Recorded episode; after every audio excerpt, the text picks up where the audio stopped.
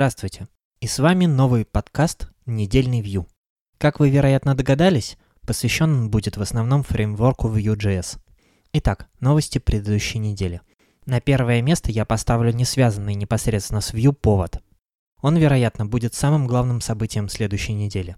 В сети появилась информация о том, что уже 27 августа зарелизится Babel 7.0, транспайлер JavaScript. Используется он практически везде – Инфраструктура Vue.js здесь не исключение. Vue.js продолжает победное шествие по планете. В минувшую пятницу журнал Wired опубликовал заметку об Эване Ю, авторе фреймворка. Статья заглавлена довольно провокационно. Программист-одиночка, соревнующийся с Google и Facebook. Она содержит небольшой обзор фреймворка и его историю, а также историю о том, как Эван дошел до его создания – я считаю примечательным сам факт, что такое издание обратило внимание на фреймворк и его автора. Большая конференция по Vue пройдет в Лондоне 21 сентября. Спикеры в ней именитые. Сам Эван, Себастьян Шапин, Гильем Чоу и многие другие известные в сообществе люди. Билет можно купить за 275 фунтов, что сравнимо с некоторыми нашими отечественными конференциями. На минувшей неделе в Medium появился ряд интересных статей, Остановлюсь на некоторых из них. Native Script View. Нативные мобильные приложения на JavaScript без сложностей. Автор статьи Арнав Гупта, известный по плагину Vuex Persist. Статья начинается с того, что же не так с React Native. Коротко проходится и по остальным альтернативам. И, наконец, рассказывает о том, как стартовать мобильное приложение на Vue с Native Script. Также тут есть о ряде подводных камней при разработке на этой связке. В конце автор приводит ссылку на пример кода на GitHub. Замечательная новость для фанатов и просто пользователей Microsoft Stack. Теперь можно легко стартовать full-stack приложение с фронтом на Vue и бэком на ASP.NET Core. Статья Либора Пански рассказывает о двух способах, как это сделать. Здесь используется инструментарий Vue CLI третьей версии. В качестве средств разработки можно использовать как полновесную Visual Studio, так и легкий VS Code. Просто удивительно, что Microsoft стала сторонником open source, тогда как была активным противником. Vue.js из всех фреймворков отличается прекрасной документацией, но и она не всесильна. Для новичков очень сложно связать многие компоненты экосистемы, чтобы решить реальную задачу. Статья «Компонент Tooltip на Vue и Vuex» за авторством Лаймана Нарбутаса очень хорошо и по шагам показывает, как решается реальная задача. Статья длинная, кода много, детально разбирается, что и как надо делать. Также вышла отличная статья Фредерика Дитца «Введение в компоненты на Vue.js». Начиная с простенького блока с котиком, все заканчивается полноразмерным компонентом, в котором и state есть, и SVG используется. Под занавес автор рассказывает про взаимодействие между компонентами, систему ивентов во Vue. Любопытный факт, что для построения стилей автор использует BEM. Алекс Инес опубликовал статью «Первый взгляд на Vue UI», это небольшой обзор на веб-интерфейс для создания проектов, часть новой Vue CLI 3. Автор радуется, что создание новых приложений на Vue стало теперь еще проще. Появился графический интерфейс для запуска тасков из package.json. Также появился обработанный вывод сборки Webpack, где можно посмотреть размер скомпилированного кода, включая ассеты. Кроме того, в интерфейсе есть вкладка анализа, где можно наглядно увидеть, что вносит наибольший вклад в размер бандла.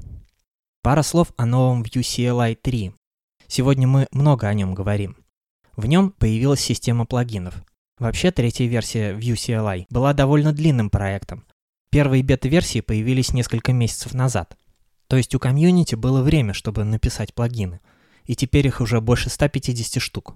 В день релиза, 15 августа, Дерек Соза опубликовал небольшой обзор пяти самых интересных плагинов для Vue CLI.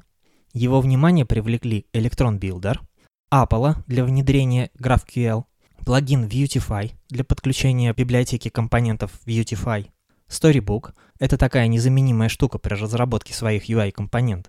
Если кто-то еще не познакомился, настоятельно рекомендую. И последняя рекомендация статьи — плагин под названием «Компонент». Он облегчает создание плагинов для Vue CLI, а также помогает оформить компоненты, которые вы выкладываете на GitHub. В развитии темы компонентов статья Матеуша Рыбчоник. Практическое использование scoped slots во Vue.js. С появлением этой возможности на Vue стало гораздо проще стилизовывать компоненты, не трогая их внутреннюю логику.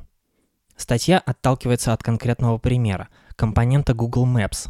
В нее добавляются реализации для маркеров и линий на карте, используя Scoped Slots.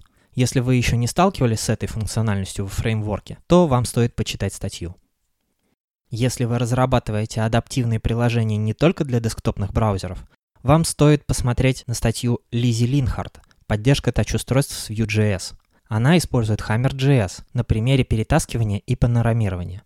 Она оборачивает нужную функциональность в директиву Vue, строит обработчик событий и уделяет исключительное внимание анимации действия. В заключение статьи Лизи предостерегает от слишком сложных вычислений и анимаций, которые могут очень сильно загрузить слабые мобильные устройства. К статье хотел бы отметить, что уметь самостоятельно писать директивы – это бесценно. Но в данном случае есть готовое решение – плагин Vue 2 Hammer, репозиторий живой, и автор его до сих пор поддерживает. На русском языке статей традиционно немного. Так, на Хабре появилась переводная статья Vuex структурирование больших проектов и работа с модулями, если кто-то вдруг пропустил.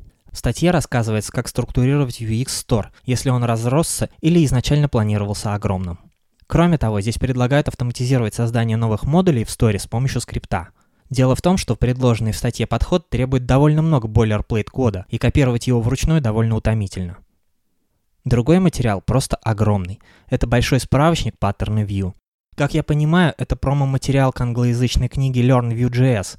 Он переведен Алексеем Пыльциным с правками Александра Соколова из команды Translation Gang. Позволю себе процитировать главную страницу. Полезные паттерны, методы, советы и рекомендации, а также тщательно подобранный список ссылок по Vue. Здесь есть буквально все. Простые компоненты, динамические, обработка событий, композиция, вплоть до компонентов высшего порядка, популярных в React. Есть EDI или внедрение зависимостей, без которых Angular не Angular. Огромная масса информации, собранная в единое целое. Посоветую каждому, вне зависимости от опыта, как минимум пробежаться по этому документу. Теперь о том, что можно посмотреть, для тех, кто предпочитает видео. В очередной рассылке Official Vue.js News пришла ссылка на длинное видео «Динамические формы во Vue.js» Дарика Ведриховски.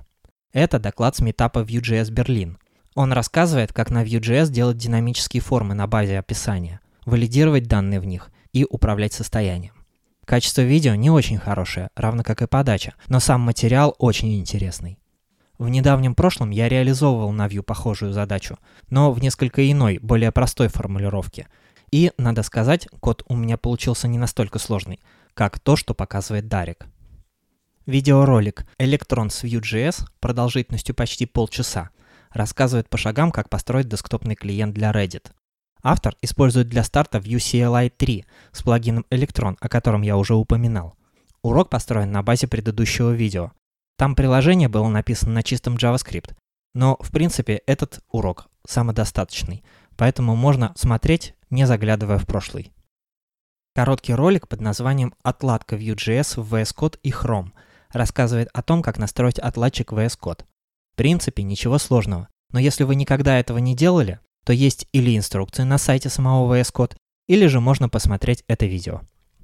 На этом у меня все. Спасибо за внимание, услышимся на следующей неделе. Пока.